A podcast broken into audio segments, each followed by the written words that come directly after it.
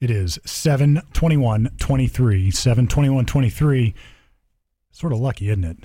21 and 7. Yeah. All right. Well, it's Common Sense Ohio. If that makes any common sense to you, figure it out and give us a shout. You can do that at commonsenseohioshow.com, where you can uh, ask us uh, to cover topics. You can check out Norm's blog, Brett's blog, and mine, still lagging behind. But uh, one of these days I'll have a blog. I promise. I promise.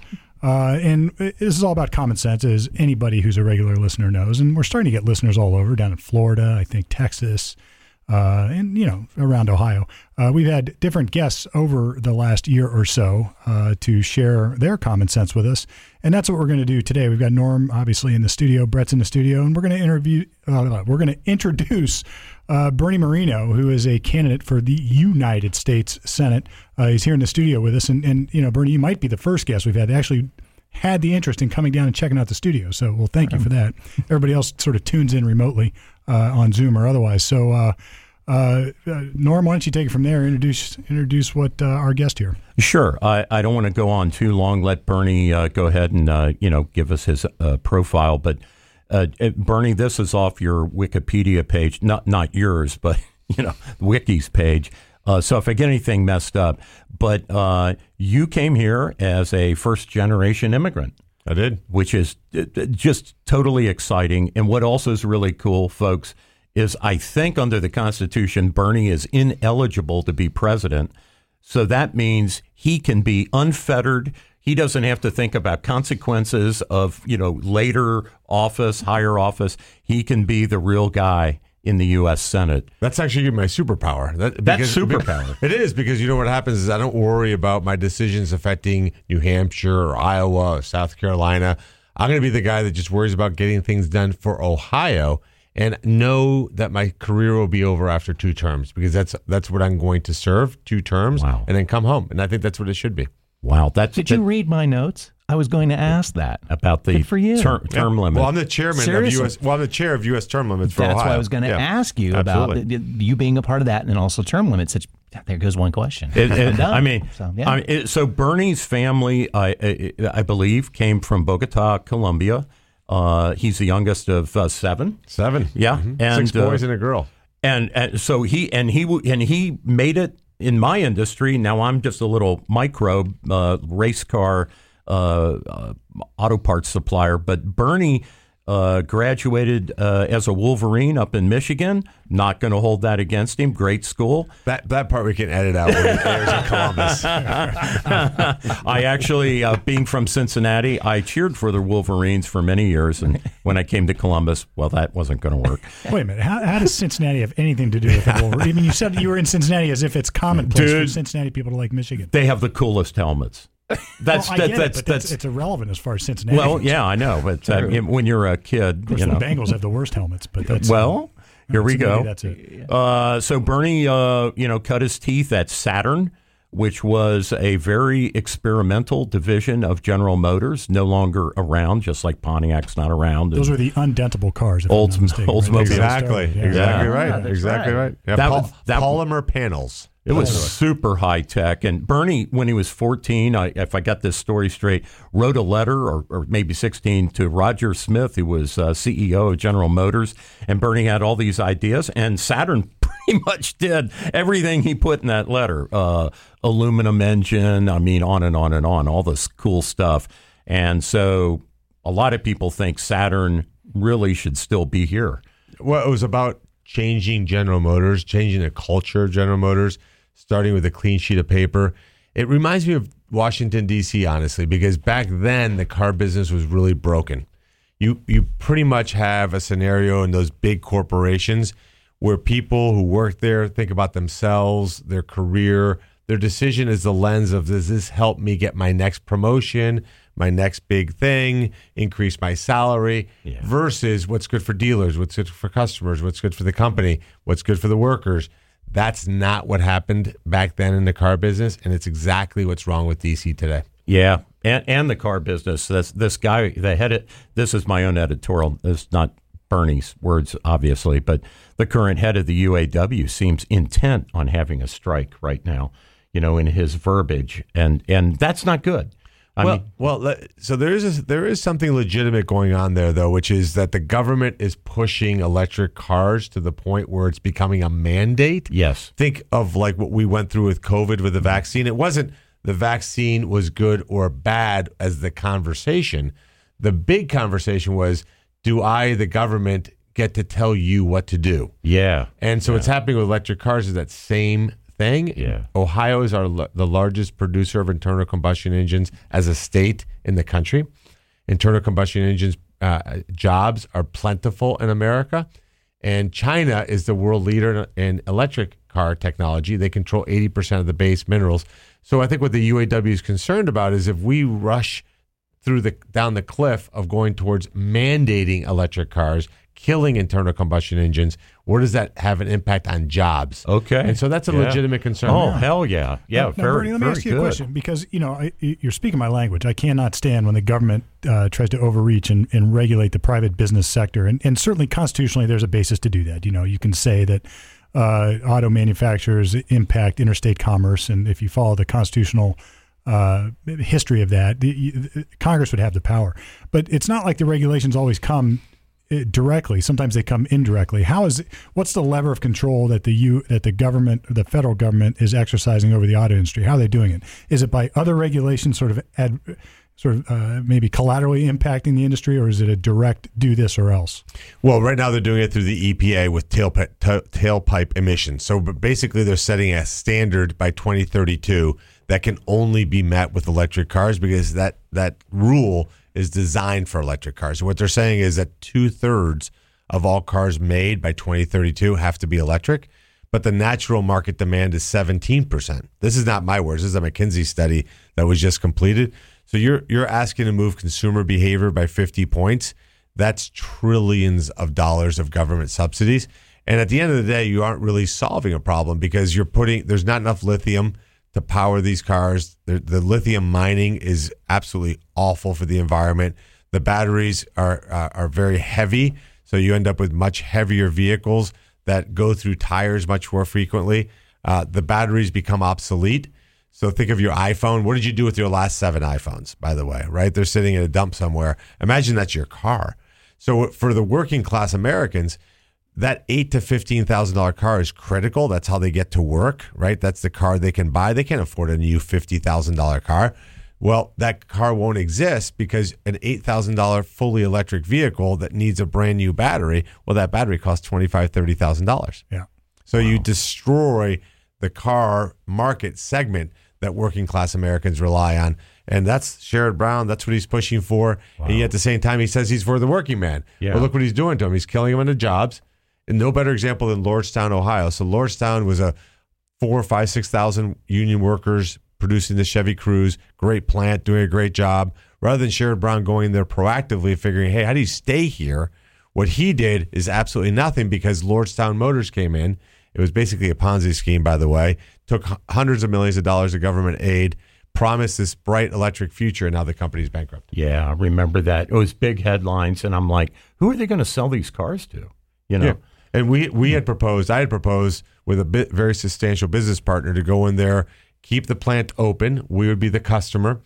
Uh, we were going to create a rival to Uber and Lyft called You Got It Cruise, right? You cruise to work, you cruise home. The cars would all be made in red, white, and blue. Uh, this, uh, the uh, drivers would be standardized, uniform, very well trained. And we went to General Motors with that proposal. And General Motors heard us out. I sat with Mary Barra and her executive team. Wow. And at the end of the day, the answer was we have this other option called Lordstown Motors. To which I argued and said, guys, that car is never going to make it. It's commercially unviable. They don't have the money. They don't have the backing. Everything they're saying isn't true. But GM went with that option. Where was Sherrod Brown? He was on the side of Lordstown Motors. wow. Hmm. So what's the you know I I guess I, I just jumping ahead a little bit because I was going to ask this question. I, I googled you, and the first thing I see in sort of the legacy mainstream media is that I, I see, you see like MAGA Republican or or you know all these sort of derogatory conservative type words, but this doesn't necessarily sound conservative. I mean, you know, the traditional platform would be. Uh, for the other side, maybe to say we're going to protect the workers, we're going to protect the unions, we're going to do uh, we're going to do what we can to preserve these jobs. So I, I guess what is your brand of conservatism, if if you have one, and uh, and where does it where does it lie when when you have this government intervention into the private business, like how far should it go, and, and and where does it stop, and what can you do if you're in D.C. to stop it? Well, we should always have policymakers that are looking out to grow our, our middle class. I think that's what President Trump did is redefine the Republican Party that way. That we're the party of the working class. We're the party that's going to put America first. Uh, that those are just your your your podcast common sense ideas. You don't want a par- political party that's looking out for one group versus another. Everybody can agree that we need a growing, thriving middle class. I came from a country where you have the very, very wealthy and then everybody else, and that tears at the social fabric. And what we've seen is our middle class declined quite a bit over the last 30, 40 years. Uh, we've given it to China. You look at China's middle class, it's grown at the same time that our middle class has dropped. I'm going to give you guys a crazy stat that you remember. You ready for a crazy stat of the day? If you go to 1949, six of the 14 wealthiest cities in America were in Ohio Toledo, Really? Youngstown, Columbus, Dayton, Akron. Uh, uh, uh, Cleveland was number two.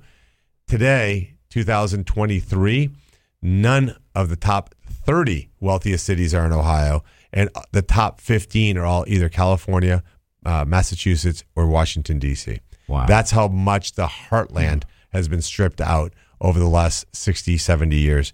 Uh, and that's why people are so angry. And that's why we've been able to move a lot of these classical Democrat working class voters to the Republican side because they see guys like Sherrod Brown says, I, I hear you saying the words that you're on my side, but I also see the reality of what's happening in my town.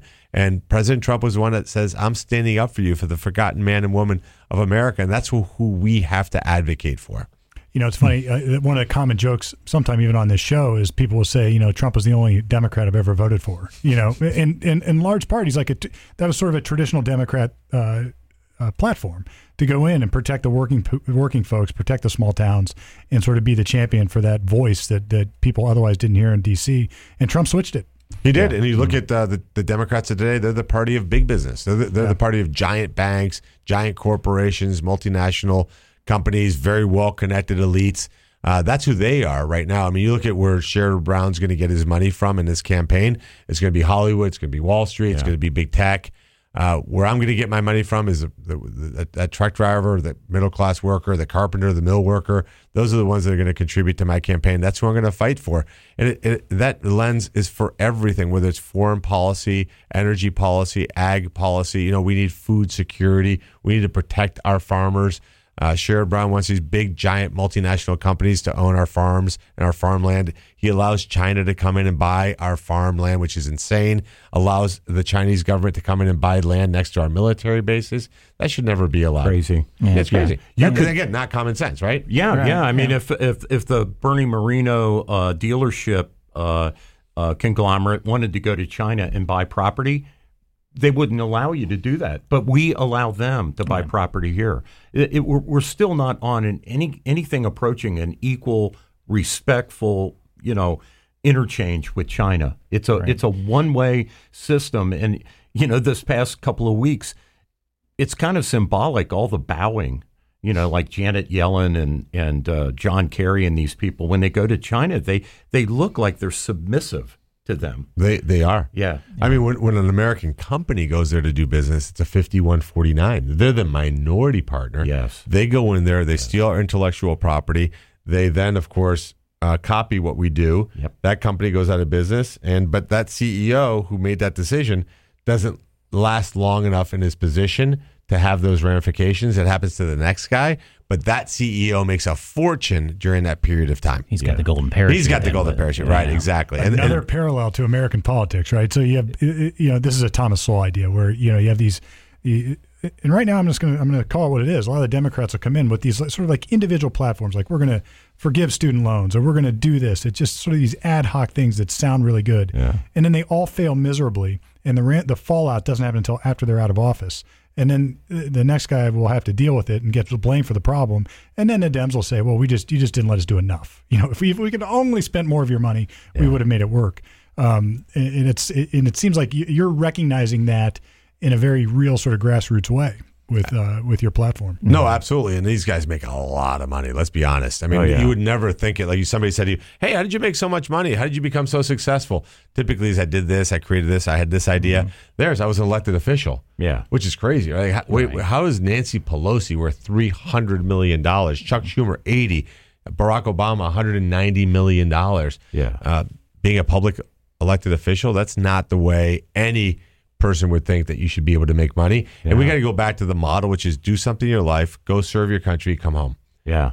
That's not what we have today. We weren't intended to have a political class, and we shouldn't have one. yeah. Well, Bernie- you've, got, you've got your 15 priorities on, on the website. Um, I want to go back to Awesome. Be, the, the, the, you mentioned beat communist China. Can you elaborate a little bit on because we're on that train right now talking about it. So, what are some ideas that you're thinking about trying to get accomplished? I mean, because 15 priorities. God bless you. I hope you can do it. You know, it's, it's a lot 12, to do. 12 It's a- years. 12 years. Yeah, So- 12 so- years. But, but but can you talk about it because we're on that on on that conversation right now about beating China. I think it's a problem. It it obviously we just talked about. What are some ideas you're thinking about trying to implement to to, to help, well, sh- especially Ohioans? shorter term, we have to be uh, logical about the way we have a relationship with China. We don't want to go to war with China, by the way. Let's just make that crystal clear. Right, right. We're also, by the way, the party of peace. The left is the party of war. Let's just get that out of the way. Uh, we to have a good relationship with China, but a lot of these guys don't know how to negotiate, right? You have to have, when you go into a negotiation, you've got to win, but I got to win too. It can't be one sided. And when I say we, meaning the country, America's got to win.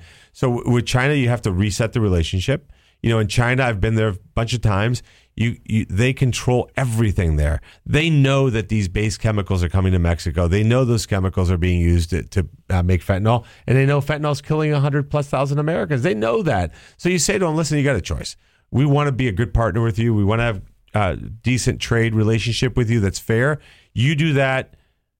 You can't have this. It's a choice with China. So you want to end our relationship, you keep sending those chemicals. But we're not even doing that. That's what's think about how crazy that is. Like if you knew your next door neighbor was poisoning your water in your well, would you not go over and have a conversation with them and say, Hey, I can't invite you to the picnic if you keep doing that. So that's number one. But then it goes back to also other things like this woke ideology this idea that you wake up one day a man and the next day a woman, and that our military is obsessed with thinking about woke culture, woke ideology. This is why we're losing soldiers because you know fighting and being in the military is a family business. It's typically the dad, the, you know, the son, the grandkid. Well, they don't want their kids to be in there because they're sick of the nonsense. So we have to make certain we're doing that. And education in our schools. What are we teaching our kids? Are we teaching them to be the best in the world, to compete with the best engineers all over the planet? We're teaching them how to be soft and weak and think about all these other things that should should not be taught at schools.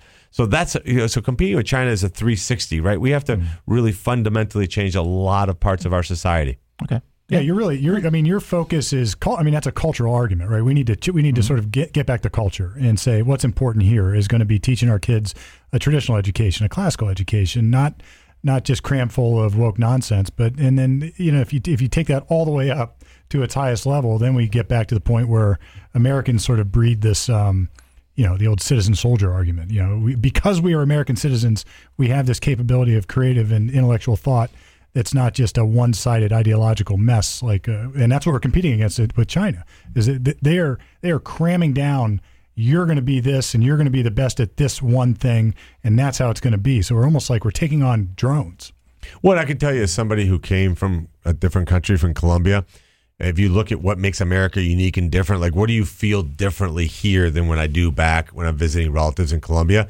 It's this idea of American exceptionalism that we are the greatest country on earth, that our model, our business model is about working really hard, merit, perseverance, right?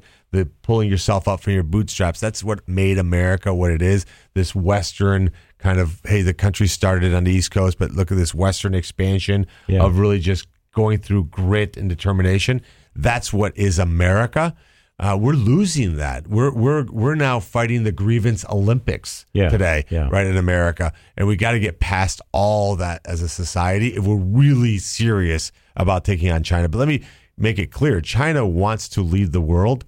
America has led the world for the last seventy-five years, and as a result, the world is more prosperous, more secure, and more more free. A, a Chinese view of that is every one of those things would be very, very different. Oh, no question. Yeah. No question. yeah. No I, question. there's this. I, there's almost like there's this notion out there that uh, because America has done bad things in its history, then we shouldn't be the the world leaders. That other people will be better at it. And you know, if if nothing else, you look at it like there's a vacuum out there, and who's going to fill it if we don't? You know, it's going to be China because it's not going to be Spain. It's not going to be France. It's not going to be these. Uh, it's not going to be uh, the Scandinavian socialist utopias. You know, it's going to be China if we don't do something. And uh, that that's what this is the common sense that we look for on this show is people who actually say this kind of stuff out loud because it just makes sense. Bernie, I, I, I've got to ask because of your family's um, history of, uh, you know, b- b- coming from Colombia. If, if I understand right, your father was a surgeon. Is that Yep. correct? So, in Colombia, my dad was actually the dean of the medical school, Wow. uh, secretary of health. And then uh, my mom decided one day in December of 71 that she wanted us to, to grow up very differently. Okay. Uh, so we didn't come to the U.S. with nothing, but we had a very different life when we arrived in America. Nine of us living in a two bedroom apartment versus what we had in Colombia.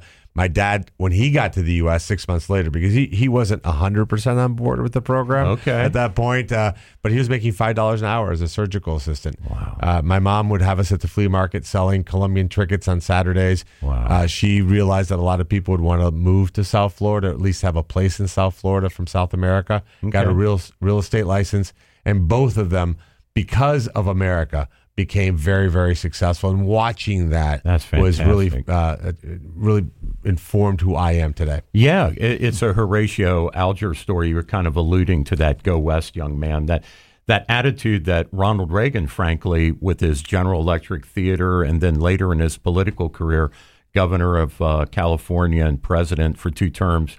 He he started that "Make America Great Again" phrase that Trump picked up on uh, picked up on, but he had that sunny city, shiny city on the hill, America as the you know as a concept that we strive to make greater and better, and it's it's never perfect, but that idea that if you put yourself, you know, against the wheel that you can have a great outcome, that the opportunities are here, and your family and your personal story of taking a, a beat up uh, Mercedes Benz dealership on the west side of Cleveland and turning it into this 15 dealerships in four states, over a billion in sales is truly incredible. I mean, it's it's a it's a tribute to your acumen, but I mean, it had to be working 24 hours a day. It, it was hard work. Yeah, but that's what that's what America's all about. You know, I think sometimes when you live in that shining city on the hill and never lived anywhere else, Yeah. versus you saw that city on the hill Yeah. and you appreciate it that much more. Yeah. I think that's what's wrong with uh, a lot of what we have going on today. I think Americans have taken for granted how great and special this country is. For sure. And you have to fight for it. Yeah. It doesn't happen automatically. Reagan told us that in 1989. You know, I'll give you another stat that will blow your mind. So Reagan, his famous uh, farewell address to America, Oh. which is a 45 minute speech, by the way. which, which think about the, in today's uh, you know Yeah. 30 second videos, uh, we don't watch many 45 second one, I mean 45 minute ones. He talked about, of course, freedom is one generation away. It's very famously quoted. But back then, he also had a little regret. He said he didn't do enough. That government was still too big. Government was still too omnipresent. At that point, government was 8% of our GDP. 8% in 1989. It's 34% today. Wow. 34% He said go- government is not the solution; it is the problem. Right. And I think that's what defines my candidacy in the primary versus my opponents, especially State Senator Dolan. He views government as not doing enough. I view government as doing too much. I think we need to get government to, to a large extent out of the way. Government can set guardrails, but government isn't going to solve all your problems. And I think that we've gotten a whole host of elected officials over the last 10, 20, 30 years that want to tell you that government's going to solve all your problems. Yeah. When in reality, if you really strip it back, government causes enormous amounts of problems. It interferes in markets. We talked about that with electric cars. We need, if you want, we need more housing here in Central Ohio. Is that crystal clear to everybody? Right? Absolutely. But- so what's government's role? How about getting the building permits happening faster? Right. Right. Not having the EPA and the, and the Ohio uh, Department of of Environment. Uh, Find half of a fro- frog leg, and now you need to do a ten-year frog leg study. Those are the things that will question. clear Yeah. uh, the, the the way a lot more than government subsidies, government incentives. In Cleveland, we have a huge crisis in homicides. huge problem Yeah. with uh, with like you do here in Columbus. Yeah. The mayor's answer is let's give ten thousand dollars incentives for people to become police officers. Would you let your son be a police officer in, in the Columbus PD or in the Cleveland PD? Sadly, you'd be worried about that. But what should we be doing? We should be make, making the police heroes in the community, right? Making certain that you know, wow, you're a police officer. We're going to really honor you and respect your job. But what are we doing? We're crushing them, making them feel like they're the bad guys. Right. It's simple stuff, uh, common sense. Yeah, uh, but sense. but it's a lot of that. That's really what's missing. So I, I was intrigued by your podcast actually because uh, that those two simple words, common sense, is exactly what's missing from Washington D.C. Yeah, and it, it's it doesn't apply. I mean, look, we, there's no question about we all sort of lean conservatively, but it's like it should apply everywhere. Everybody should just, just take a common sensical approach at these problems and then solve them. And that's why I'm so intrigued by a candidate like you. You know, you, you come from the business world where you can't you, you can't just go virtue signal and succeed. In fact, quite the opposite. You would be crushed like a grape. You know, so it's like, uh, and maybe that's the next question. It's like, what what do you think you can bring, uh, maybe versus uh, other people who have either tried or who are running against you, uh, based on your your business background? Because it started at zero and you build it. I mean, wh- what do you bring to the table that others in DC are missing? Well, I understand accountability. I understand how to make compromises when I need to, when to stay strong when I'm not. I know how to negotiate. Uh, I, I understand also that uh, what leadership really means, which is bringing people from one place to another. I think one of the things that I talk about all the time on a campaign trail, it, because it, it, it bothers me to hear people say, I hate those liberals, right? The Bible teaches us to hate the sin and love and love the sinner. It's like Norm. He loves everybody. So, Well, so you ha- everybody- right, you have say to. that every, every time. But that's really important It is conceptually important. because we're Americans, right? That's we're right. all the same. Now, I may hate your ideas, That's right. but then my job, because I love you, is to move you to a better place where you open your eyes to thinking about things a little bit differently. And you know, let's be honest, the, the corporate media is the biggest culprits here. They're the ones who are really stirring up this hatred and vile political dialogue where we can't sit down and have an agreeable conversation, even though we may disagree. You know, you mentioned about how I'm described, right? A Trump backed MAGA extremist. If I was a liberal running for the United States Senate, it would be Bernie Moreno, Hispanic immigrant with compelling life story, and rose petals would be showered upon me when I drove down High Street. Uh, it shouldn't be that way. Uh, we should be we should be talking about the battlefield of ideas. What are your ideas? What are his ideas? Which ideas resonate more and will work better? And we've talked about that around the table a lot too, is understand where people are coming from to this point, hear their story, and understand why they think they do. Because it's legitimate. No, totally. Because it's their life. How, how can we say that they don't see it that way? Right. At Saturn, we used to have a great expression equally informed people seldom disagree. And the problem to a large extent in politics today is not everybody's equally informed. Uh, I will say, make the case, because I see it every day, that I think uh, conservatives are much more informed. I think liberals tend to buy into what they see on CNN and MSNBC. I think when we watch Fox News, we may watch it and say, we know it's an opinion show. Like we understand it's an opinion show. Uh, when, but when the, the left watches CNN, it's they view that as 100% fact. Yeah, it's fact. I used to make that argument to everybody. It's like at least Fox News admits it. They admit their bias. You know, it's like they're they they're they come from a conservative angle. They they have opinions. It is what it is. Take it or leave it. But the, the idea that you tout yourself, CNN or MSNBC, as being the truth, when clearly it's not, right? I mean, clearly it's it's all slanted uh, in a very obvious direction.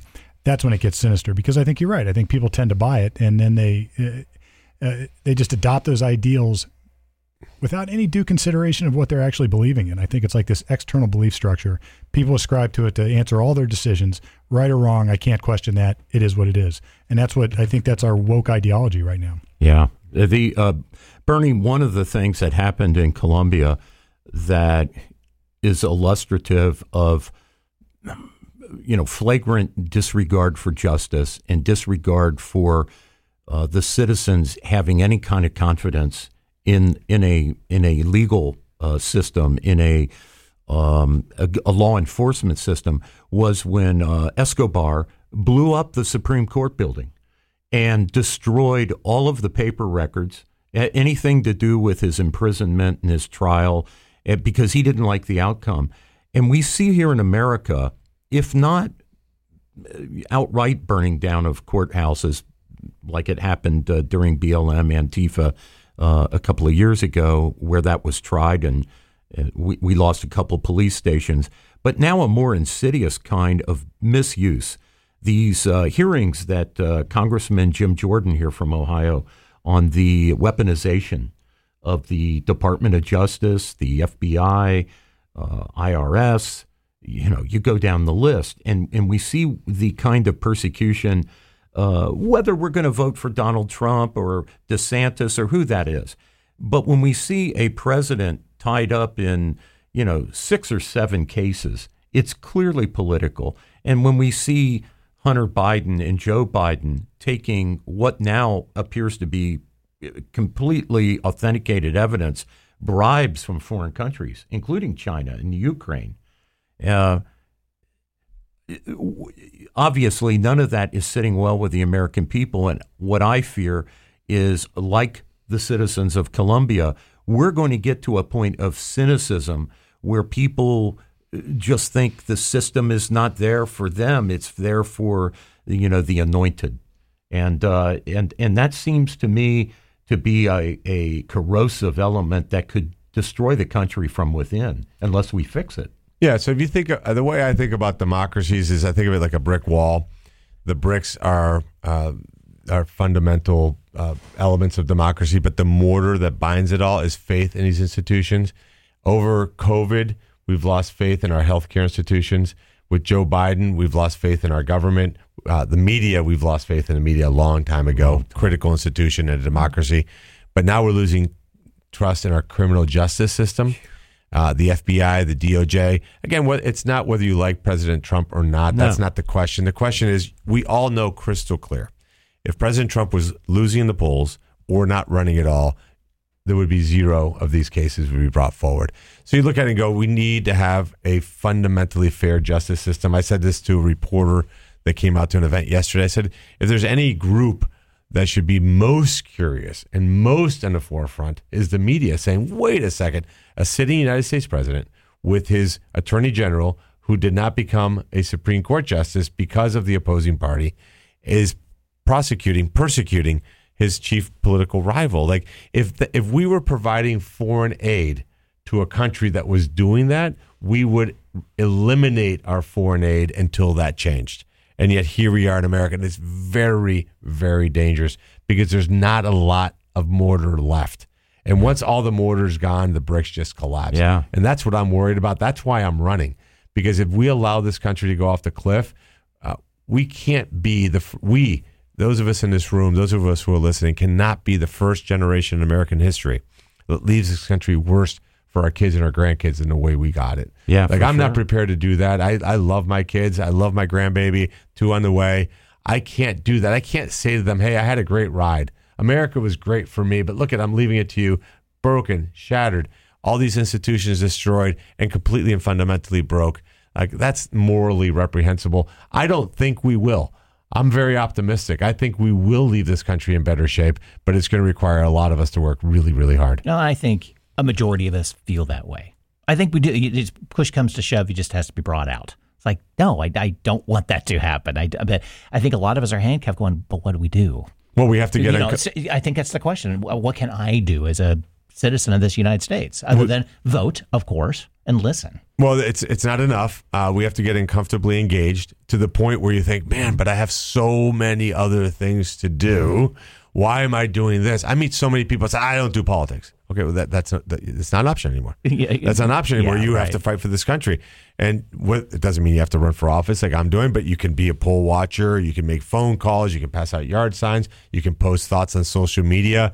You can go out there and put yourself out there and, and talk about these things. Well, you guys are doing you're doing that with this podcast. Yeah. So I, the, all of us have to do a lot more to a little bit more, depending on how much we're doing, uh, because the other side is relentless. Let's just face it. We, you know, the this state is a 65-35 state. 65% of the people in the state would agree with most of what we're talking about here. But that 35% is so incredibly loud that we feel like it's a 90-10 situation, right? Like they're 90%. It's not. Yeah. But we aren't vocal. We we shut down. Say, ah, I don't want to get into conflict.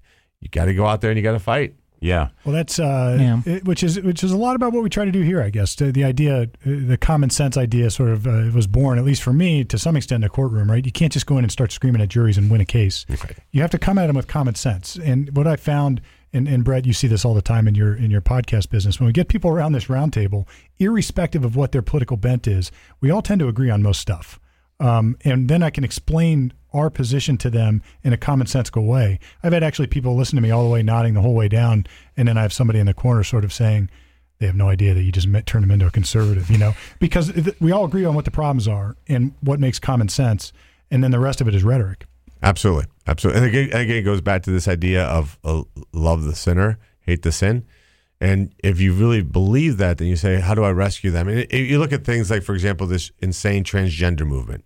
Right? Uh, my oldest son is gay. I think the idea of accepting people who are gay, who are adults, who want to live their life that they have decided. I think most of us are to the point where we accept that. That's not Who- who none of our business. Yeah, Yeah. Hundred- right, that's hundred common sense. percent. Hundred But- percent. But Yeah. sexualizing children, No. giving kids gender mutilation surgery, that's not. That's no, that's wrong. Yeah. Uh, that the child isn't in a position to make that decision. A five-year-old doesn't even know what it means to be a boy versus a girl. No. right? You don't change genetics that way. Uh, I was in New York City three and a half weeks ago visiting my daughter who lives on Sixth Avenue, and you had men completely naked walking down the street, completely naked. By the way, I'm not, not talking about they just had underwear on. I'm talking about full blown naked on bikes, on scooters, walking, and interacting with children. When did that become legal?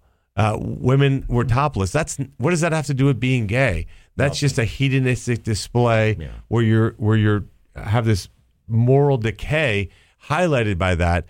Those things we can fight against, right? That we can say that's crystal clear wrong, and we have to speak clearly about that, not be say, "Oh, you hate gay people." I don't hate gay people. Oh, it's it's not about being gay. It's about hating the idea that you would do that to a child. right? That, Well- that, that alphabet soup is not a community. No. Uh, you and I both know a lot of gay people, and I, personally, I don't know any of them. None of my friends that are gay suffer from pedophilia. None of them, none of them are looking to have relationships with little boys or little girls, whether they're lesbian or gay. That they're fully adjusted adults. And so to lump all this together, LGT, whatever the, you know, BLT sandwich thing, you know, that's ridiculous. Uh, and I think the trans movement uh, and the pedophilia movement and some of these other uh, fringe, uh, they're not really communities, to latch on to uh, African Americans' uh, struggle for civil rights or to latch on to the gay community's struggle for acceptance and civil rights is a false notion. Those are not communities that uh, the gays that I know do not support that kind of philosophy. And certainly their parents of uh, little boys and girls, and they don't want any predator uh, interacting with their children. So Uh, it, and again, it- co- no, none but- of it makes sense. And, and that's and I I can't even imagine arguing the counterpoint for that. And it's Me been. Well, it's been- exactly. yeah, and it's been what we've societal norms for as long as we. Well, we it's remember. not. The, the problem is, it's not an argument. It's a shout down, right? Yep, so that's you're right. phobic about this. You Right, don't like right, this. You must not like that. Well, let me let me let me change gears a little bit. It's sort of in the same same notion. I mean, uh, you were an immigrant, and now we have this sort of open border thing going on. Um, uh, where, where do you where do you come down on that, and how do you fix some of that? Uh, fix the border crisis that's happening. It's it's actually the main motivating factor that made me jump into this line of work. How do you allow a country to open, leave its borders open, and reward people who are violating our laws to come here illegally? When I came here legally, went through a rigorous process, had to learn English, learn the history of the country, uh, became a citizen. It was one of the greatest days of my life to be able to take that oath of citizenship. And I remember getting the certificate and feeling incredibly proud. And then look at that and go, well, what you're minimizing that. You're destroying that feeling that I had by rewarding these people who are coming here for handouts, violating our laws. And by the way, easily fixed. Easily fixed. We need to tell people if you cross our border illegally, you forfeit the right for asylum. We have to uh, adjudicate asylum cases while the person stays in Mexico. We have to ask Mexico to keep the troops on the border. We have to finish the wall. We have to give Mexico the choice that Colombia made. You can be our largest legal trading partner, or our largest illegal trading partner, but not both. And if you choose to be the illegal trading partner, the legal trade is going to go away. And obviously, I, I believe Mexico will make the right decision. We then designate the drug cartels as foreign terrorist organizations, and we wipe them off the face of the earth, just like we killed Pablo Escobar. Yeah. Uh, by the way, and freed Colombia Yes. as a result of that. Yes. And that's common sense. Nobody would say, and by the way, that's not an anti immigrant position. Although, by the way, the editor of the Cleveland Plain Dealer, who's a crazy activist, uh, says that I'm a Nazi sympathizer and Oh, hate immigrants and hate South Americans. To which, of course, my response is maybe a cousin or two, but uh, but everybody's got those in their family, right? But That's crazy. Well, you make a good point, right? So, and I think Trump, to some extent, made this point when he said uh, Mexico was going to pay for the wall. You know, but what he was what he was really saying, I think, maybe not what he was really saying, but what's important about that notion is there's there's really two things going on here. We're, we're we've got our border open, and Mexico's doing nothing to stop it either. And I think both those problems need to be solved at the same time, or maybe the solution requires both those problems to be solved. Well, the drug cartels are in charge of our, our immigration policy today. Yes. So if you if you had a friend, uh, you know, I'm I'm going to build a, an incredible constituent services operation. Like if you need something from the federal government, when I'm your United States senator, you're going to think you're calling the Ritz Carlton of the Four Seasons. I mean, we're going to have uh, constituent services that nobody's ever seen anything like that in their lives. If you call me in that scenario today, and I'm a senator, and you said, "Hey, I need help getting a friend to come to the U.S. to visit, get a visa, wants to come here and work for six months, and then go home," impossible. Today, it's impossible to come to America legally. Yeah. But if you want to come here illegally, fly to Mexico City, find a drug cartel member. They're at every corner. They'll smuggle you across the border, and that's how you come to America. That's insane.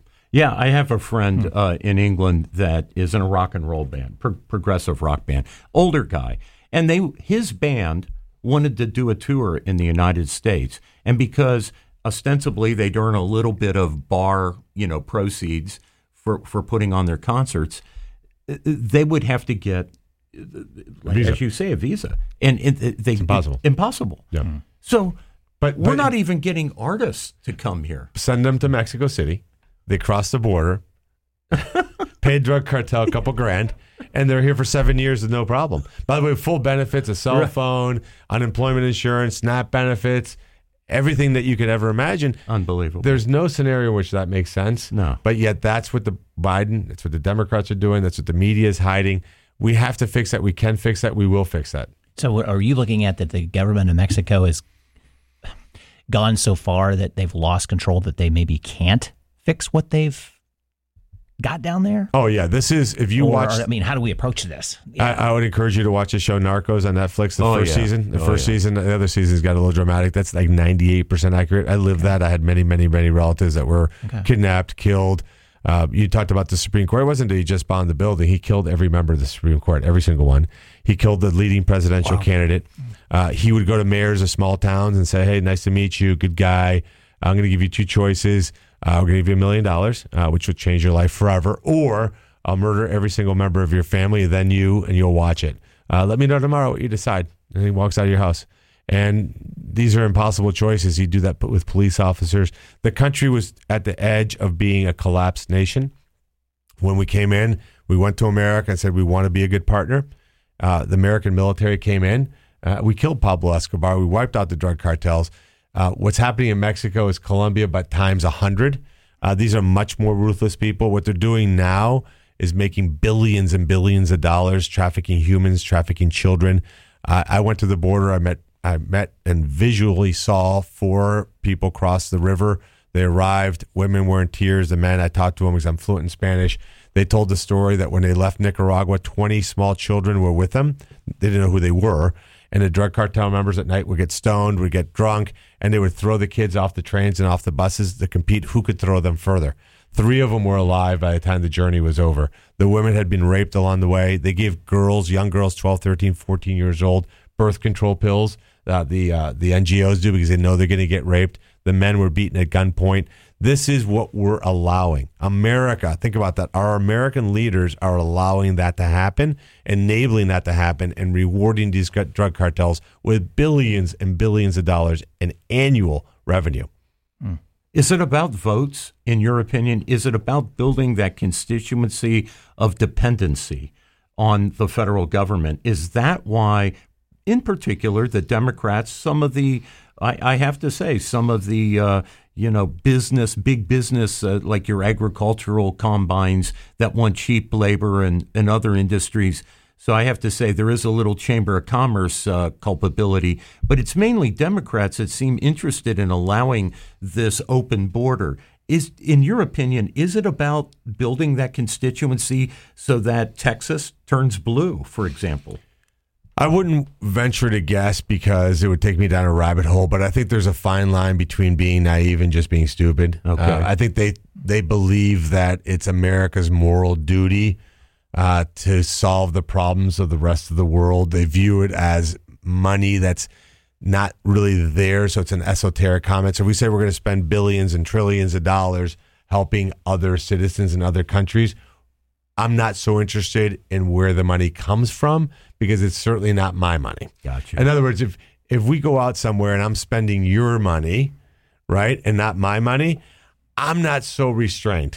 Yeah, right, No, right. no, so I don't no. think about it Right. too Yeah, much. speak- I always say this: it's always easy to spend somebody else's money. Sure. Oh, yeah. Sure. So so they look at it and say, look, we, you can walk down High Street here and things are pretty good, generally pretty good, right? In terms of compared to walking down the street of a, of a, of a developing nation. And so the idea to some of these radical leftists is that's fundamentally unfair. So it's America's duty to solve that problem. The incidentals of the stuff that we're just talking about right now is in their mind, I probably believe collateral damage. Uh, maybe that happens, but at the end of the day, the ends justify the means, so to speak.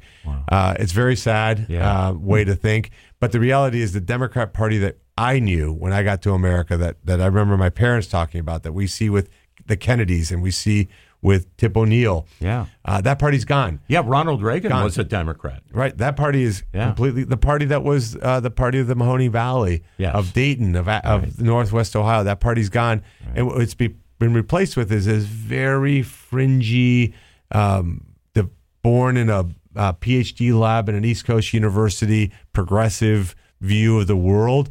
And what's interesting about Sherrod Brown is that he is in that group. Like that's what he firmly believes. The guy who went to Yale. Yeah. He rep, but he represents Ohio. Like, how did that happen? Right? So, so, I mean, they're, they'll they'll say it's fundamentally unfair that we have this prosperous uh, economy, and you know we can debate about how prosperous it is right now, really. But they'll say it's unfair that we have this and they don't have that. But they'll they'll never actually ask how did that happen. You know, like what what why are we so far advanced? Why do you walk down High Street and you see restaurants that are working? You see um, businesses thriving. You've got your business going, and it's not just because we're racist, awful, evil people. It's like we have we- are, are the American ideal is we let individuals prosper on their own and come up with their own ideas and, and do things sort of unfettered and unchecked by an overbearing government. And it seems to work. And so it seems like instead of talking about those things they're just saying it's unfair. So we shouldn't have this. And, and somehow if we give them everything we have it'll be fixed and it, it's it, they, they still don't have the prosperous business even after we give them all the money it's still crap Yeah, a microcosm of that, Bernie, was this thing that uh, I saw in Cambridge, Massachusetts. The public school system there just removed advanced mathematics because they, the school board there, I think Princeton's in Cambridge, right? One, one of the No, Ivy- no, Har- Harvard- Harvard and MIT. Yeah, Thank Harvard you. and MIT, yeah. The- the- one of the Ivies, so Harvard and MIT. So the elementary school district in Cambridge decided no more advanced math because it's somehow racist because certain groups were doing better in math, you know, uh, in terms of their identities, which Hey, Bernie couldn't help that he's Hispanic. I can't help I'm half Lebanese. Nobody can help how they're born. Who cares what popular? Oh, didn't we just have a Supreme Court decision on this involving Harvard? which was which was great because you know at the- I'll give you a quick story. So my uh, youngest son gets to college a while ago, six seven years ago, and he gets a letter three days before class starts that says, "Hey, uh, we see that you're Hispanic." So we have special counseling and tutoring available for you. By the way, A student, fourteen hundred SAT, tons Yeah. of AP classes, and somehow there's something wrong with him because his dad was born in South America. You know, the the far left is very racist. Uh, a lot of uh, the easiest thing to understand the far extreme left is it's all about projection. So when they say assault on democracy, because that's what they're doing. When they say racism, it's because they're racist. It, it really is the most incredible uh, display of projection I've ever ever seen. You know, how do you assault democracy? Uh, when you're calling for freedom and liberty, right? During COVID, what were we calling for? I wasn't saying I didn't want to get vaccinated. I was saying I should make that choice, right? I wasn't saying that uh, the masks don't work because I'm some crazy person, but because masks didn't work. I'm not saying that the vaccine isn't good, uh, but it certainly won't stop the spread of COVID. And yet, you weren't even allowed to say that. Say it. Right? Discuss it. You weren't even, right. And when you when somebody controls your thoughts, and uh, I'm sorry, when somebody controls your words, they're controlling your thoughts and ultimately controlling you, which is what this country, what we fought a revolution about. That that was the basis of the American Revolution is Right. self governance. Right. Uh, that's what our our uh, I call it our vision statement, which is our Declaration of Independence talks about. Right. That we we, we hold these truths to be self evident. Right. That those are the that's the basis of America, and we keep trying to change that, even though it's really worked well. Let, let's talk about the horse race. Uh, this is the ugly part. And, you know, it, it- Ronald Reagan famously said, you know, there was the 11th commandment or whatever. He, you know, he had some kind of phrase with, yeah, thou shalt not, uh, you know, tear down a fellow Republican and all that kind of thing. And you seem like you, you, you, you remind me a lot of uh, Vivek Ramaswamy. You're, you're a sunny personality. You're upbeat. You're positive you're not, uh, you, you know, I mean, you didn't throw any big bombs at at, at your two uh, primary opponents, uh, Frank and uh, and Matt, and uh, you know, and and and we're not, you know, we, we didn't endorse, and we're not do, we're not in that business, but but the thing is about your approach seems to be not so negative, but you're bullish long term on America, and I I sense that from you. But in terms of the horse race. Give us the important dates, Bernie, of the primary. People need to register by when. You know, how do they back your candidacy? And when do we know whether it's you as the Republican nominee? If you could go through that a little bit. Sure. So let's start at the, the, the, the backwards. So May 19th is the primary. So the good news is we live in Ohio, so we'll know the night of May 19th who the winner is. I suspect that's going to be me. I wouldn't do this if I didn't think I was going to win. Uh, early voting starts 30 days before that, so call it February 19th, 20th is when um, uh, early voting starts. Uh, to get on the ballot, we have to submit our uh, about a thousand names that are validated by December uh, 19th. Uh, I think the field is set now. I don't think there's any others jumping into the race. Uh, the important other piece is uh, fundraising is key because when you sit in front of somebody, they hear you, they hear your pitch, they get to know you, and they write you a check. Pretty certain they're going to vote for you. Uh, we broke an all-time fundraising record last quarter, raised almost 2.3 million dollars. Most of that from Ohio. Uh, that's a big deal. Uh, Matt, who had been in the race for six months, um, put in four million dollars of his own money, and after six months, got 3.8 million left. So that means he's burning more money running his campaign that he's collecting from donors. That's not a good signal. Yeah. He, he's as anemic fundraising. Again, he's standing in front of people. They're hearing his message and they're not writing a check. Yeah. So that's that's telling you everything you need to know there. Uh, Frank's a nice man. Matt's a nice man. My perspective is, uh, you know why I'm doing this. I've illustrated this in this in this uh, interview today. Um, I don't think that um, replacing Sherrod Brown, whose uh, number one problem is that he's never been in the private sector, with somebody else who's really never been in a private sector, isn't the kind of trade off that we want. I think the uh, good thing about Matt Dolan is that he really believes the thing he be- the things that he believes in, but they're left of center ideas. They're not the ideas that most conservative Republicans do. Uh, but I give them credit for at least having those core beliefs. Uh, but I'm a conservative, uh, unapologetic about that. Uh, Frank, I think, is still trying to find who he is, um, and I think voters see that. Uh, so I think when they when when all's said and done, and they uh, and the voters have a chance to see the three of us, they'll make the decision that I believe that they'll pick me. Here's here's the thing that you'll never hear reported in the news: the left doesn't have that choice. Think about how crazy it is. So if you're a Republican out there, you get three choices. That's pretty good, right? You got vanilla, strawberry, and chocolate, right?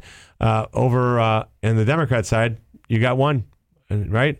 You got a gray-haired little white guy. that's, that's your choice. Uh, there's there there isn't anybody even brave enough. Allison Russo, Nina Turner, Emilia Sykes, right? right. Uh, Casey Weinstein, right? Uh, m- uh, Justin Bibb. Where are all these guys with any courage to run against Sherrod Brown uh, and at least give their voters a choice. Yeah. Right. I want more than one choice. Uh, we're we're Republicans. We give our voters choice. I think that's a good thing. We should we should be happy about that. How do you stay healthy through all this fundraising and being in front of people? Well, uh, first watch the diet, right? Because Yeah. uh, you know there's a lot of meals 'Cause it- involved. it's going to be a crazy life. Isn't I mean, the- for, for every every person that goes through it. It's just, Isn't the state fair coming up? oh yeah, yeah. There is. That's what you Stay need away right now. from the fried donuts. But- but Although, they are, although I'll give a commercial to uh, uh, to uh, Wayne County, best donuts. Okay. oh my God, it's Actually, unbelievable. you, you, you got to go down to Circleville during the pumpkin show. oh yeah, You yeah, can call it a absolutely. festival, Yeah. but Do not call it a festival. That's how they know you're not uh, a local. Well, that Italian district in Cleveland. I mean, I don't know how you stay out of Yeah. there. Well, it- by the way, the Valley's got a great Italian food. But no, I think watch the diet. Uh, you know, get out of the car every once in a while. Walk. I did that this morning in Akron. I was in a meeting this morning up there. I said, I said to the driver, I said, let me out here, and I, I walked three or four or five blocks. You know, th those are the things that you do. I play pickleball a lot. Hey, Bernie, can I play consultant for, for 10 Sure. seconds? One of the things that Governor Rhodes was famous for, so you're, you, you may hate me for this, uh, is he he would uh, he would spend a night in a, in one of those uh, animal barns at the state fair. I don't know if it was where they did the butter sculpture or you know, but uh, you know, you might uh, you might pull away some of those rural voters that I'm sure Frank, being a farmer, thinks he's got that locked up. You might want to go into one of those places and say, you know what, I'm going to go for the Jim Rhodes uh, uh, constituency. Well, let me, let me let me sort of bring this back because I had one more topic I wanted to talk to you about, and that's that you know you're a business guy, and you know f- that means that to some extent you've had to be not even to some extent you've had to be fiscally responsible in spending not only your own money to develop your business, but then uh, other investor money, and you're you know you have people to answer for. How do you handle the entitlement problem that's that's that's just looming? It's not even it's not even on the horizon anymore. It seems like it's on us. Whether it's going to be um, uh, uh, Social Security coming right quick, or whether it's uh, what are we at, uh, Steve? Like 33 trillion in debt? I mean, it's yeah. I mean, not to mention yeah, the debt, and you know we've we've basically how far can we? How much farther do you think we can go in this country without ruining it forever financially? And what do we do to fix it? Well, very. If we lose this next election and- the Democrats stay in power, we hit the inflection point. It's over. Uh, there's just no way you can't get past that. We're thirty-two and a half trillion dollars in debt. We added a trillion dollars in the last thirty days since the debt ceiling was removed. A trillion dollars, which is a number that you say, but it doesn't really mean anything. Good God. Uh, so you got debt service that's about a trillion dollars a year right now. That's just interest. That's not interest and principal. That's just like making your minimum payment on your credit card So our our debt service alone is a trillion a year. a year. Yeah, think about that for a second. Think about your own personal finances, right? Where you're, uh, and our GDP is about 20. So you're talking about one twentieth of your income is just the interest in your credit cards. Uh, that's not sustainable. And it's compounding at a rate four times the way the economy is growing. So our debt's growing at 8%, uh, and our economy is growing at 2 So you can see, you just kind of map it out at some point. Uh, by the end of next a decade, we're at almost 50 trillion. By the end of 2050, we're at 75 trillion. At that point, you hit an inflection point. You just can't come back from that. So we have to fix it. Uh, we have to stop paying people who can work not to work. Yeah. Uh, we're giving about forty three thousand two hundred dollars to people in benefits not to work. Uh, the people who are making less than that recognize that. By the way, they really know what's going on. They're not. They're not stupid. They're very smart, and they know that that's uh, completely unfair and insulting to them. That's why when you go to a restaurant, tip well. Tip really well because they know they could stay home and make more money, but they're not. Yep. Uh, and by the way, it's a double whammy, right? Because you're you're not only making the transfer payment, but you're losing the productivity of that person being in the workforce. About eight million people in that situation. So we got to we got to fix that. We got to grow our economy, encourage business people to invest and grow our economy. That helps as well. Uh, we have to make priorities. What we do in our lives every day. I can't do this and that, so I'm only going to do this. Uh, we have to run the government more efficiently. My uh, com- uh, tech company that I started uh, makes car titles digital. We're in West Virginia as our main client that we started with. Uh, we're saving them tens of millions of dollars just because we made car titles instead of being paper, being digital. So we can save a lot of money in, in uh, the way we run the government. We just never really looked at that before. Lots of opportunities, uh, but we got to get. We got to have. Here's ultimately what we need. We need serious people to tackle these serious problems. And if you send career politicians, it's you know somebody looks at it and goes, well, keep, why are you saying such? Is that a, a slur? It is in a sense that if all you're thinking about is your political career, you're not really there to solve the problem. So when you have people that are there to serve the country to solve the problem, then that's how things get fixed. Yeah, 100%. I agree. You know, I was thinking 15 dealerships. You have a ton of people, I would imagine, that don't have college degrees that are earning a good living in that uh, consortium that Oh, te- you built. technicians, Yeah. salespeople, valets, car wash guys, porters, drivers, service advisors. I would say if we'd call it 1,200 team members, I never called them employees, 1,200 team members, I'd say 80% of them didn't have a college degree. That's fantastic. So that's that whole Mike Rowe thing. I saw where JD just introduced some kind of bill or some kind of uh, some some effort, and and I know he endorsed you uh, for your for your run for U.S. Cong- uh, for for U.S. Senate, um, and he's big on that. Uh, it- this thing where we're underwriting kids who make the college choice to the detriment. Really, I mean, we're not buying uh, vans uh, and saws and plumbing tools for me, me, boys and girls that want to go into the trades. And it seems unfair to me if we're going to have socialism and we and we support the kids that go to college and end up become you know professors, doctors, lawyers, accountants, and all that stuff. But we're not doing anything to really bring up the kids that want to have those blue collar jobs, and that's fundamentally unfair. I think. No, to some extent, we're even shaming them, right? That there's Shaming something them. wrong with you because discourage. you discourage you. You're a plumber. Oh my gosh, you're a plumber, right? Right. I'm a gender studies major. Well, the plumber makes you know five, six, seven times as much money as that shoot. gender Your studies major Your diesel does. mechanics are making Oh. a good living. My, Well, that's tech- like- my technicians, I never call them mechanics. Tech technicians were all were all making uh, six figures. That's Uh, fantastic. doing very very well, working hard. Uh, but look at this student debt forgiveness. All that's doing. This is what's not told about that story. What that forget the normal part of the story, which is why would one group of people pay somebody else's debt off, and uh, the bigger part of the story is it lets the colleges and universities off the hook. They will use that to raise their tuition. Sure. They're the ones that aren't delivering. Uh, you look at the history of Pell Grants in America, every time Pell Grants expanded, college tuitions went up. You have places like the University, uh, uh, Ohio State University, you have 162 diversity, equity, inclusion officers. What do they do all day? Yeah, what is that Harvard, job? Harvard, ready for this one? Harvard has more administrators than students. oh my God! So where's our money's go? Where's our money going? Where's this debt coming? How does somebody leave a university when we have Pell Grants with tens of thousands of dollars in debt? Because the colleges do not care whether that student fails or succeeds or not. When I was at, involved in Cuyahoga Community College, I went there when I first started. They wanted me to donate all kinds of money. I had no money. I mean, I had my change drawer was my working capital, right? Uh, but I found out uh, about Tri C later and wanted to help.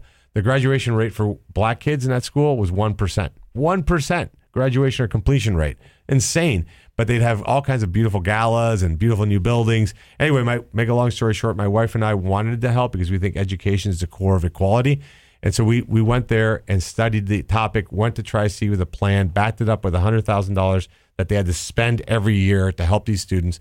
We got 425 kids through Tri C at an 84% graduation rate, mostly black and Hispanic kids. How'd you do it? What'd you What'd you focus on? You fix all the little problems. It's the same way when you go into when I, I, I wasn't ever in a position to buy successful dealerships. and I couldn't afford them. I couldn't afford them. So I bought So you- you unsuccessful fixer-uppers, dealerships. right. Right. And, and, and, and fixer uppers. Uh, well, the weeds are growing in the parking lot, right? Uh, they, they don't sell a lot of cars. The salespeople look like they had all nighters. Uh, they didn't answer their phones, automated attendance, press one for sales, press two for service. First indication the place is terrible. Uh, you can't get a hold of the dealer. Uh, those are the things I looked for. And then the other one was when you walked in uh, and you say, "This seems crazy." Oh yeah, that's how we always do it. That's the that's the first sign of a broken system. So that we did all those little things. I'll give you a one nugget, easy one, right? To to uh, in college in these uh, community colleges, a lot of it's first generation college students. So they require a birth certificate to kind of enroll in some um, uh, your test scores, your report cards, your, you know, package of paperwork. Parents don't know how to provide that to their kids. So a lot of times the kids just give up and then don't enroll, or they drop out pretty quickly because they don't have a, a support structure to help them there. Yeah. So what we do is we, we included something called intrusive advising. The other thing is they can say to you, I want to be a lawyer. Right? You want to be a lawyer? That's fantastic. I hate reading.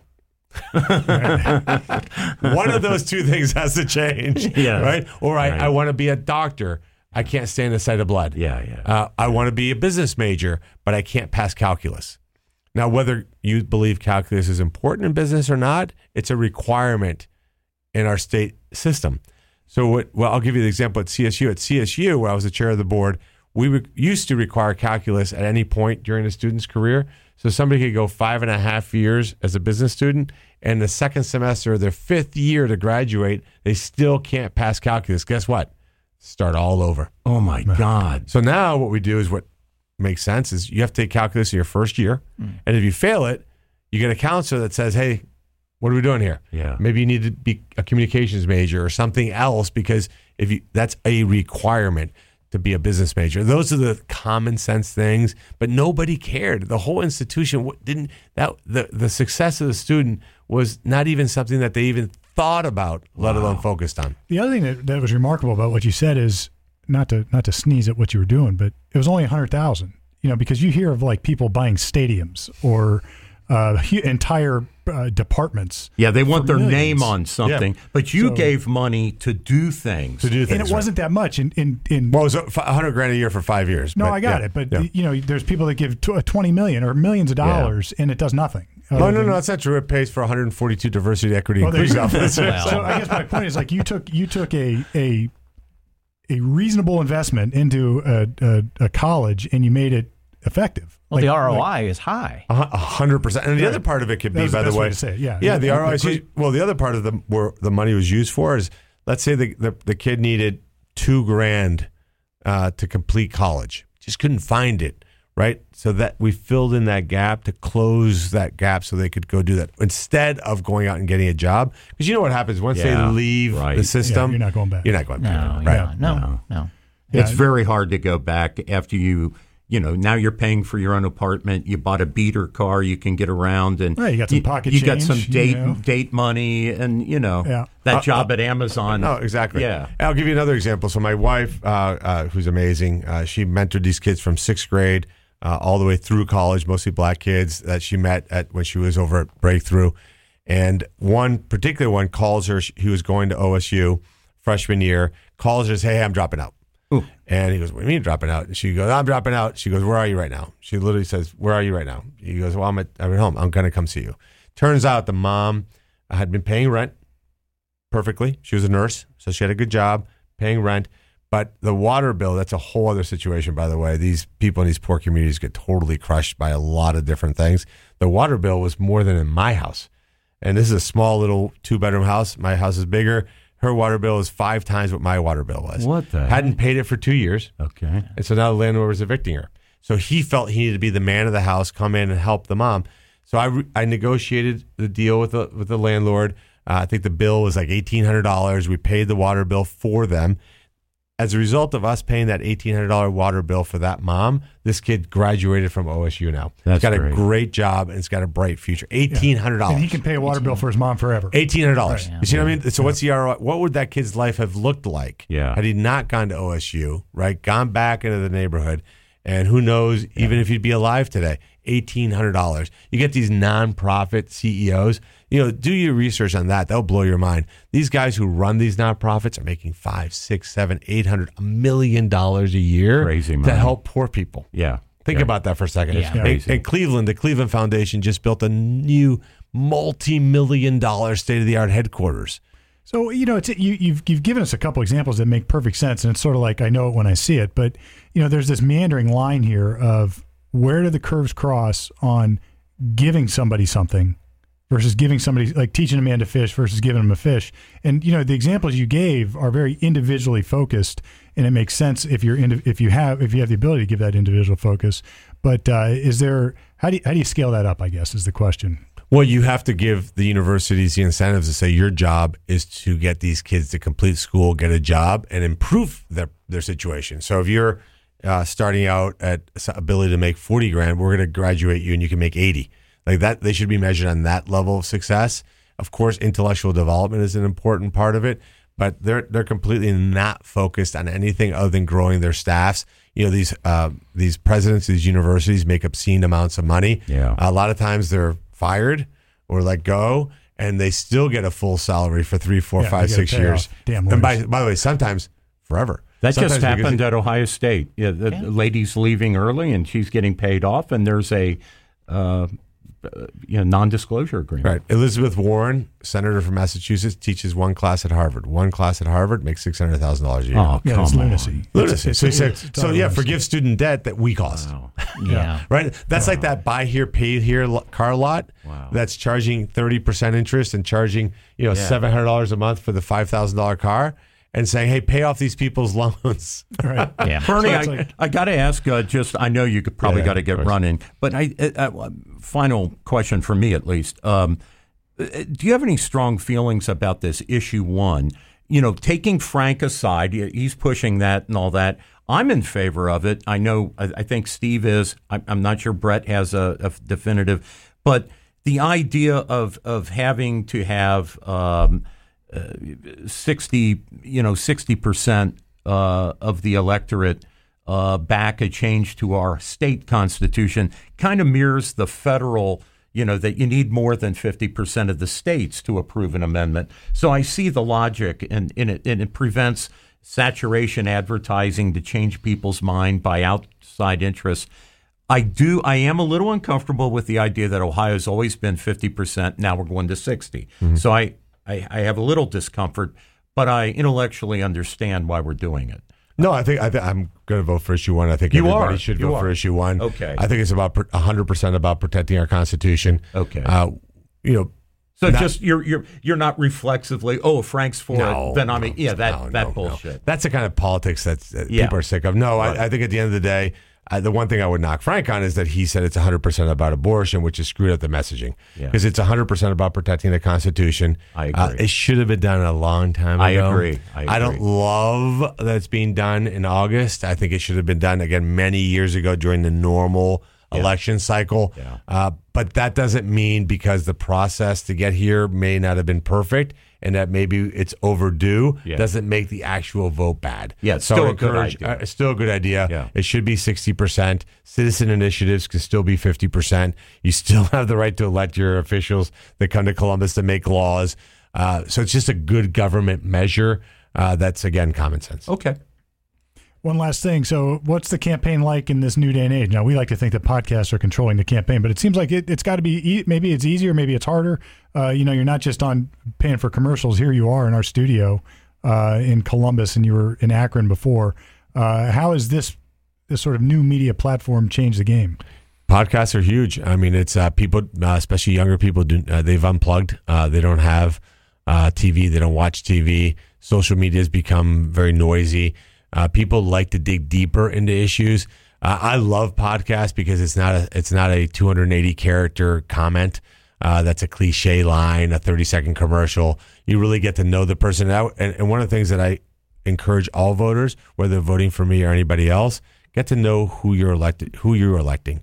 Do your job. Don't. This is a job interview. Treat it as an important job interview. Wow. Uh, if somebody's coming to work for me, I'm not asking them to give me a, a 30 second pitch and then walk out of my office. I want to know who are you? What's your background?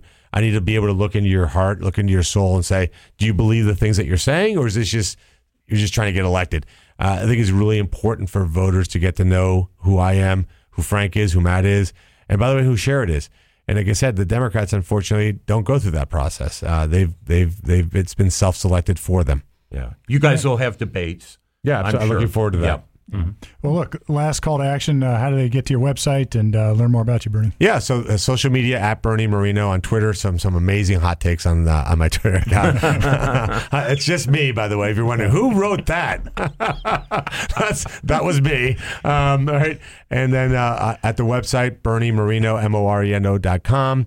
Uh, you know, if, if they like what they heard today, uh, they can contribute five dollars, ten dollars, fifteen dollars. If they really like what they heard, they can contribute maybe a hundred. If you didn't like anything I said, my name is Frank LaRose. There you go. awesome. Well, well, look, with that, we're going to wrap it up. I won't go into the uh, long, typical outro, but you can still check us out at commonsenseohioshow.com. Send us questions, send us thoughts, send us concerns. Check out Norm's blog, and Norm loves everybody as always. And, I do. And here we are, right from the middle, Common Sense Ohio.